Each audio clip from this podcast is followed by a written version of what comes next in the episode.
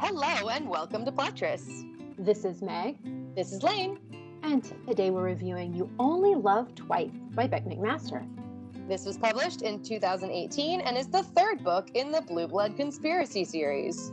And I don't know what to tell you, I continue to just love this series. Um, yeah, I think the only thing I want to make sure our author, our, our listeners are aware of, is the author is Bec McMaster. it is the vampire books we have been reading. There is another book that is also a historical romance that came out around the same time with this exact same title. Very different book. Don't read that one. I mean, if you want to read that one, go ahead. But it's not the one. That's not the one where, if you're going to reserve it from your local library, know that you can be tricked. Yes. You can be tricked. We wouldn't know this from experience. I, I never wait till the day before to read a book and then text Meg and be like, I'm pretty sure I'm reading the wrong book. All right. This is I have a lot of things to say about this book. Yes. Um, so let's get into it. First rule of espionage don't ever fall in love with your target. Five years ago, Gemma Townsend learned the hard way what happens when you break this rule. She lost everything her mentor's trust, the man she loved, and almost her life. Love is a weakness she can never afford again. When offered a chance at redemption, the seductive spy is determined to complete her assigned task to track down a dangerous assassin known as the Chameleon, a mysterious killer sent after the Queen, whose identity seems to constantly change. But as her investigation leads Gemma into a trap, she's rescued by a shadowy figure she thought was dead the double agent who once stole her heart. A man with few memories, all Obsidian knows is Gemma betrayed him, and he wants revenge. But one kiss ignites the unextinguished passion between them, and he can't bring himself to kill her. Can Obsidian ever trust her again? Or is history doomed to repeat itself? Because it soon becomes clear the chameleon might be closer than either of them realized. And this time, Gemma is in the line of fire. I, I This is a This is a trash jacket, even by this series standards. I don't know what to tell you. I don't know what to tell you. Again, my biggest issue with these book jackets Yes. is that they never, ever say that this is a vampire romance. they never talk about that. It's like never steampunk London vampire romance. They, they never say in a world where vampires ruled London. You know? So I just I'm just gonna go through this. Um he's not a double agent. I don't like that's not a thing at all. Um there's no how do I put this? The way they talk about the chameleon in that investigation does not accurately depict what is happening in this book. Mm-mm. I don't uh, like. Yes, Meg's the, the correct. The biggest problem is that it doesn't set the scene. But like this blue blood conspiracy theory, conspiracy theory, conspiracy series is about this team of crack spies, Yes. cops, that whatever, working to uphold the current world order against a mysterious force trying to bring it down. And the Yes. scale of that is not here at all. no th- there are so many things that anyway i'm it's very interesting because I, I for me i obviously picked this book up because it's the next in the series and i'm really liking the series i don't know if i would have picked it up from just reading that book jacket I definitely wouldn't have. So, as usual, we generated a random number between 1 and 50 and wrote our own summaries using that number as a word count. In this episode, that number was 36. Yep. I'll start. Obsidian thinks Gemma tried to kill him, and Gemma knows Obsidian killed her and thinks he's dead. Now they're on opposite sides of a spy war, so he obviously kidnaps her out of lust and confusion. duh obvious very obvious the Uh, nothing's ever been more obvious. the only thing that you can do in this situation Yeah, like you keep being told that your group has to murder this lady and you like want her dead, but your boner says no. It's really tough. I, I'm going to be honest. I really kind of liked that part. Me too. Okay, good. I really liked that part. All right, let me get my random number summary out of the way, and then we'll talk about the book. The only thing that can overcome Manchurian candidate style brainwashing, fated mate style love, of course. You could be forgiven for thinking that the traitor in the company of rogues is the A plot, but um, is definitely not. I don't know what the A plot was. I'm not gonna lie to you. I was not following a lot of what was going on. The A plot is the romance. That's that's it. It's the only thing I can think of. Okay, yes, but let's talk about the tropes and then let's really get into the book. Big trope. Well, the big trope is that it's second chance romance. Yeah. Plus enemies to lovers. Right. Right. And then we've already said that it's fated mates. Yep. It's, it's fated mates in this in the way fated mates work in this world, which is not you meet this person and you suddenly know they're your mate. It's that your vamp your dark side, your vampire side, you get to know someone and then your vampire side is like, yeah, that person is for me. right? Yeah. Okay. but so in case you're wondering like in the, I like the way Fated Mates works in Bec McMaster's world because it already implies that you have a relationship. Does that make sense? Right. Yeah. It's not that you or if not a relationship, then like a fascination.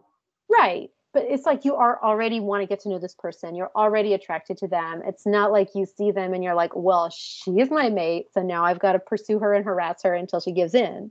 Yes. So that's not how this world works. Uh, okay. Those are the main tropes. Yeah. Um, Jen was an interesting character. I think she's a woman who shows off her independence and actually owns her independence through conspicuous consumption, specifically her wardrobe. And I actually yeah. generally really love characters like this, including Gemma, which is where I think the fact that I agree with you, this fell short of my expectations, which is a bummer because she's awesome. Yeah, I, love, I this, really like Gemma. She has this totally custom made wardrobe that she is very covetous of. Yes. Like gets very upset when people mar it or break it. And I totally yes. like loved that about her. I really loved it about how they'd be having a fight and then or I don't even know, she would be swimming and she'd be like, God damn it, you just ruined my corset. Or even things like they go for a spy mission and she's dressed very practically, and then they start hooking up and he realizes her garter ties are like really expensive red silk. And it's like, mm-hmm. yes, a woman who like thought through her outfit from the bottom out. Yes. And like put little touches of frivolity where she could. I respect. And it makes sense for Gemma as a character too, because she yes. was raised as someone who was supposed to be subsumed into other identities and not have her own identity, which right. to me is why she doesn't really have a name, right? I think Gemma is her name because she picked it. I think I just wanted that to be textual. Yeah. Yeah. I I don't disagree with you. Um, and then and Gemma was child groomed. Right. And, and so, in her case, it's to be a spy, but I know we've seen lots of child grooming in romance novels. So but I like I thought that this aspect of her character made a lot of sense as her being mm-hmm. like, I I'm gonna be an individual and show that, you know, partly because of my wardrobe. Well, and even she doesn't have the ability to own property. Or to have many tangible things because she's a spy who's been kind of constantly on the move this is her one thing that she can not just have and spend money on, but actually like relish in. Yeah. And I, I like characters who like whose philosophy is sort of seize the joy where you can. Yeah. Yeah. And if you do that through expensive, nice clothes, all the better. Yes. Okay, some more tropes. There's um, amnesia. It's not amnesia romance in the way you think of amnesia romance, though. Right. It's all his mental reprogramming. Yes. So then I guess that's the other like brainwashing or mental reprogramming, however you want to say it. Yeah, I I know the whole point is he doesn't really know, but just how culpable he was in that was sort of unclear to me. Mm-hmm. Like how much of it was Eternal Sunshine of the Spotless Mind versus how much of it was he was just a victim of a psychopath who was lying to him. Yeah. Yeah. And I mean, he he will probably never know because he has false memories and he has gaps and in his memory. clearly programmed him to think it was an Eternal Sunshine situation, whether or not it was. So, like, yeah, the, all of this, there is no truth to him. I just think this is like the main problem with this book for me is his character. Uh-huh. And he's a badass spy who's like stronger than all the other spies. I mean, this is a hedonic treadmill in a different way, but like the bad boys have to keep getting, or like the most powerful creature in the universe has to keep getting more powerful. yeah. But he's like, I wanted to really like him, but because of all this uncertainty by virtue of like his character's experiences, I don't feel like you got to know him at all Yeah. and you didn't have the opportunity to like valorize his choices because even the good things he does, he admits are only because of her Yeah. and not out of some like greater sense of purpose or being good. Well, I think what the other thing that's tough about this book for me is that there's not much of a love story. No, they co- sort of count on you to be like, oh, yay, these people who had this epic love story in Russia are reunited, but you don't know what that love story is. You don't know what that love story is. You don't get a flashback. I, and you know what? It's very interesting because, well, I don't know if it's that interesting to you guys listening, but I think I just realized about myself that that may be why I don't like second chance romances. It's because you don't see the love story. Yeah. And flashbacks can be hit or miss, but Right. you have two options here. Either the flashbacks really don't matter and it's all about their love story in the present, which means you've got to flesh that out for me. But if you are going to do flashbacks, like he's literally getting his memory back. There's like an organic way to do them in this Right. text. And it was And- just All, all you get there. are flashes of them in bed, laughing, smiling, moment they met. But that, that's it. That's all you get. You don't get like how, how you actually fell in love. and she keeps reflecting on like when she sees moments of Dimitri in Obsidian. Yeah. And I didn't know who Dimitri was, so I didn't know what that meant. Yes, and I did think it was interesting. So speaking of names, Gemma's name didn't bother me that much. Her like what's her real name?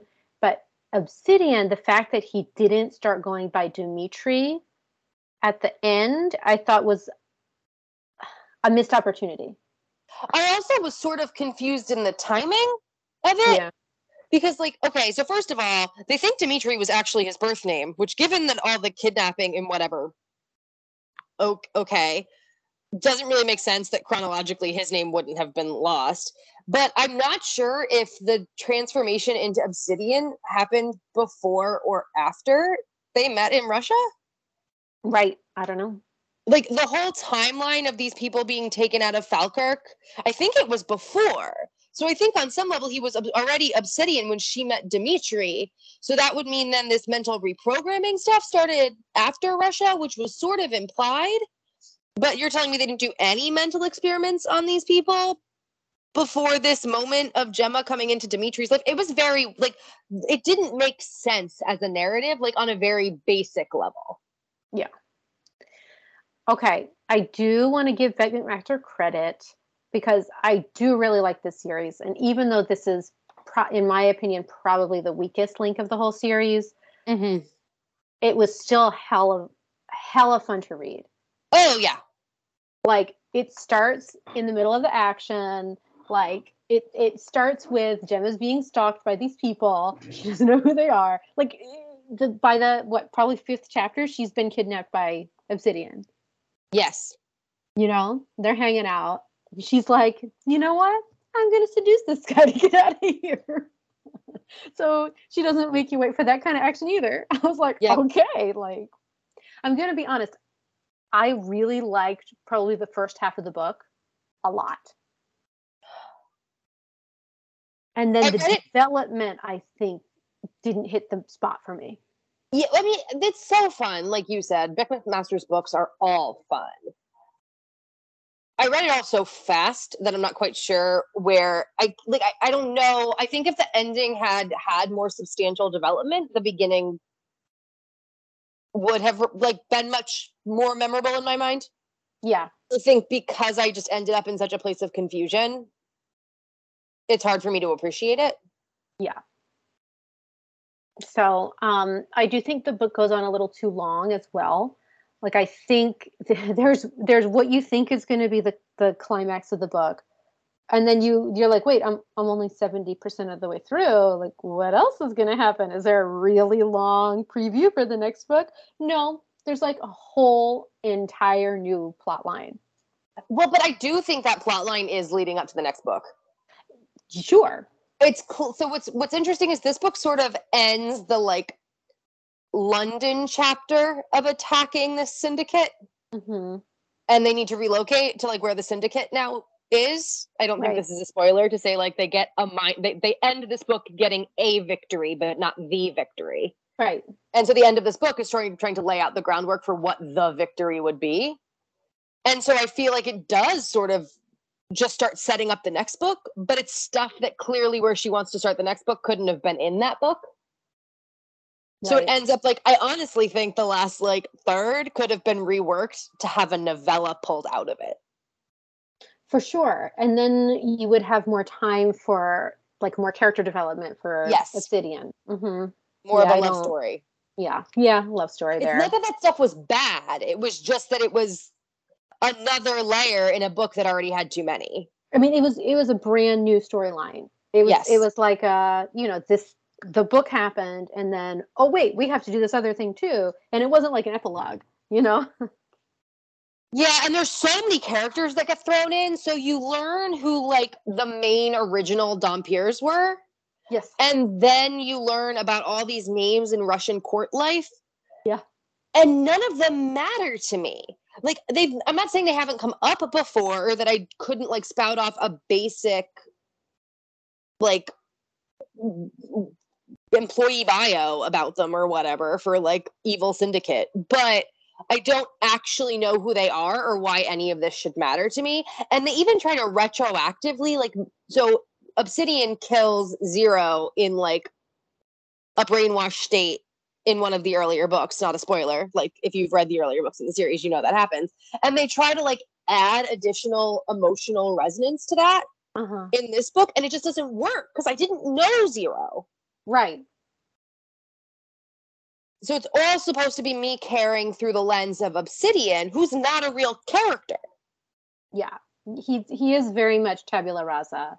Yes. Like you you need to read into him what you want a hero to be okay, this is my issue with this book is the and this is a very petty thing to bitch about, but I bitched about this in the first series too. Is about how this is supposed to be steampunk, right? And steampunk is supposed to be like pre-computer age, and it's supposed to be like we don't we're not using like microchips, we're using mm. steam power and gears and stuff like that.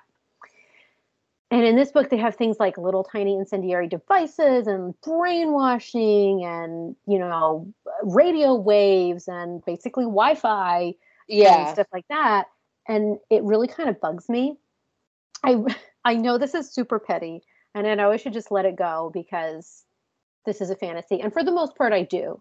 But in this book specifically, because of how it really um, leans in on the brainwashing part, yeah bugs me a little bit. That said, this is why Obsidian doesn't really have time to think about the larger political system because he's at war with his own conscience, his own psyche. So all he can do, all he has is to figure out like how can he hold himself together. I don't think he thinks very hard about what he's actually doing. I agree with you. Um I think it makes it hard for me to view him as a sympathetic hero. Yeah, I don't disagree This- like he's not a person. Like he's literally like an automaton, and the only thing convincing him to rebel against those impulses is his lust for this one woman. Correct. It's Fated mates. It is, but he's not a character. That's Like he is defined my- entirely by Yeah. his in his literal like mental reprogramming. yes, yes, he is. Um, I also just want to like, I l- did buy their angst. Mm-hmm. Like, look, in terms of reasons for staying away from each other, from each other, she is dedicated to the cause of liberating humans. He is currently working for the bad guys, and even if he wanted to change sides, he's got a bomb in his brain that would blow them all up. Yeah. And he doesn't know what's going on or what the truth is or who to believe, and they have a very finite amount of time in which they need to take action. Like this was very much a believable conflict. Oh, I believed the conflict for sure. I can I tell you, I really loved the part where they came her the company of rogues came to save her. And Yes. then she was like torn between both of them because she knows Obsidian can like kick their asses immediately. Mhm. She's a Dhampir or whatever the heck, however the heck you say that. And um at the same so she wants to protect the company of rogues from him but at the same time she's been working on getting this trust back with him and she wants to show him that she still cares about him i thought it was great and there was this huge action sequence like it was a really great action piece i thought Yes. because there was emotion in it um, there was character development the, the action itself Bec master can write action scenes we've talked about this plenty of times And I think this really is good. where like my disappointment sort of comes in. Like that scene is one of the foundational things that's supposed to pull at your heartstrings because of Gemma and Malloryn's relationship to each other. mm-hmm. And again, like oh, they have 15 years of history or whatever because she came to kill him when she was 16 and then Russia had like all this stuff has happened in the intervening years. And I didn't have any of that actual information of them coming to care for each other. And Right. so much of it is based on her resembling this ex lover of his who I don't even know anything about yeah like the order in which she's writing these and where she wants there to be an emotional gut punch i'm just sort of left feeling like it's a disappointment because Yeah. the groundwork isn't there for me to be invested to feel like that moment was as significant as i clearly was supposed to yeah it's very action heavy. And that that is one of master's strengths. Yes. But she in the past she's done the emotional work as well as the action work. And it didn't quite mesh together here. Yes. All right. Content warnings? Everything you expect from this series? Blood. Violence blood sucking blood sucking that's sexy so i guess blood blood play? Is that blood play? Yeah super traumatic childhoods filled with exploitation and abuse. Yes. And this book i think does include some pretty rough sex. Yeah. I i don't know if it really deserves a content warning because you know there's it's not rape it's not sexual abuse this is something that gemma's basically asking for but it's there Yeah. The other thing I want to touch on is a little spoilery.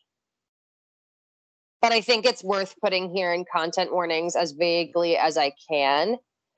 Um there is a woman scorned in this book, hmm and not only is her end ultimately really grotesque, but I thought the reductive way she was portrayed was a little bit problematic. yeah this is this is really interesting to me because i feel like it was and then mcmaster also tried to retcon that a little bit I couldn't tell. So Mhm. there's a question of whether or not this person had a device in their brain. Mm-hmm. Well, Well, all these other characters. I, I don't think she willingly went to the dark side. There was this whole thing about how like her personality changed. I felt like that was left ambiguous. I thought she was underdeveloped and her motives were very hard to follow. Well, that's fair. I don't disagree that her motives were underdeveloped. Didn't love that whole character or how that was done. It felt a little bit squicky, like, oh, see, women run will go and blow up your plans. Yeah, I mean, I thought it was. I didn't hate her character before that part. So I, I thought this is an interesting to me. I thought, okay, there's this person who's had this relationship, and how does she deal with it in a professional way? And obviously, that's not answered. Correct. Uh, so, all right. How sexy was this book, Lane? There's a lot of dirty sex. I feel like it should have been sexier. I don't mean dirty as in like rough or explicit. I mean literally like they haven't showered and they've just been in the sewer. Mm-hmm. There are parts, okay. Uh, I think part of what attracts me to Jenna, Jenna, what a, par- ugh, a part of what attracts me to Gemma as a character is that she's she owns her sexuality, Yes. and I liked that. I don't think she lost that. That said, I wished that I don't know. I, I wish that had come more into play. It really didn't feel like I don't know. It, it felt like Obsidian was in control of most of their sexual encounters. Yeah. And again, this did not feel like a love story. Right. And so the fact that their sex was so often not about them like having an emotional bond, but about a reaction to whatever weird ass traumatic thing was happening in their circumstances. hmm Like, it didn't. This would have been a real opportunity to use sex to show the relationship because so much else was happening in the plot. Yeah. And instead, in a weird way, the sex was like an extension of the plot more than an extension of their relationship. Yeah. I will say there's this part where they're like in an abandoned house and he pushes her up against the wall and he's like, Here, hold your skirts above your waist. And he goes down on his knees. And I'm like, Yeah, this is going to be great. And then what does he do? He sucks blood from her thigh. And I was like, No, that's not what I want to read right now. I remember very clearly because I was like, No, no, no, no, no. No, I'm sitting, Obsidian, that's not what you should do. It also didn't feel like okay. So whenever he like gives into his physical urges for her, he experiences pain, Yes. Because of conditioning? Migraines. and oh, so it was just like that was not sexy. But also because of that, and because of like I don't. This didn't feel like super lusty. Yeah. Like they weren't struggling with whether or not they could put their hands all over each other. They could and did often, but then they didn't do it often enough. he, he Like, was this- struggling with he was struggling with not can i keep my hands off her but do i want her enough to put my hands on her to put up with the blinding pain and headaches in my head yeah, it was just. It, I don't know. I, I really wanted to love this book because I Yes. really loved Gemma's character in the first Yes. two, and the way this was built up with him being this enemy spy and this secret past in Russia, and like jokes on me for thinking I was going to get any of the Russia explained or their Yeah. love story explained because it's just not here. And it ends up this one feels like a placeholder that does a lot more to advance the arc of the series. And that Yeah. for all that like the A plot was clearly the romance, the point of this book didn't feel like the romance, which was a bummer. yeah.